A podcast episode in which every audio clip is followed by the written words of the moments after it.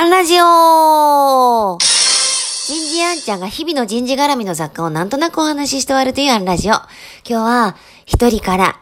一つでもこんなテーマでお話ししてみようと思います。えー、今日は、えっと、午前中の仕事を終えた後、昼から、ある出版社の編集部の部長さんと情報交換をしていまして、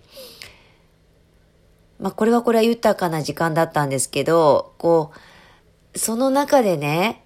その部長さんがおっしゃった一言がこんな話。なんかね、お互いの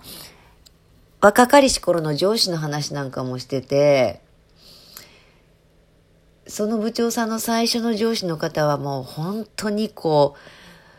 灰皿をね、投げつけるような、こう、感情激しい方だったんだそうです。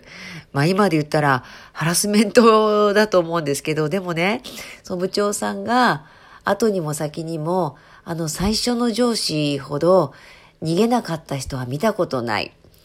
本当に逃げないってどういうことなのかってことを見せてくれた人で、いろんな上司に仕えたけれども、あの最初の上司を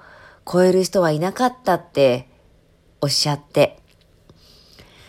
まあ一つには、その部長さんがね、こう灰皿投げつける人だから嫌だじゃなくて、それはそれで切り分けて、でもこの人から一つ、あの、最も学ぶべきは何なのかっていう分けた見方をされているのが、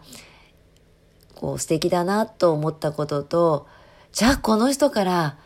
もし何かを学ぶなら何を一個象徴的に学ぼうって思えば、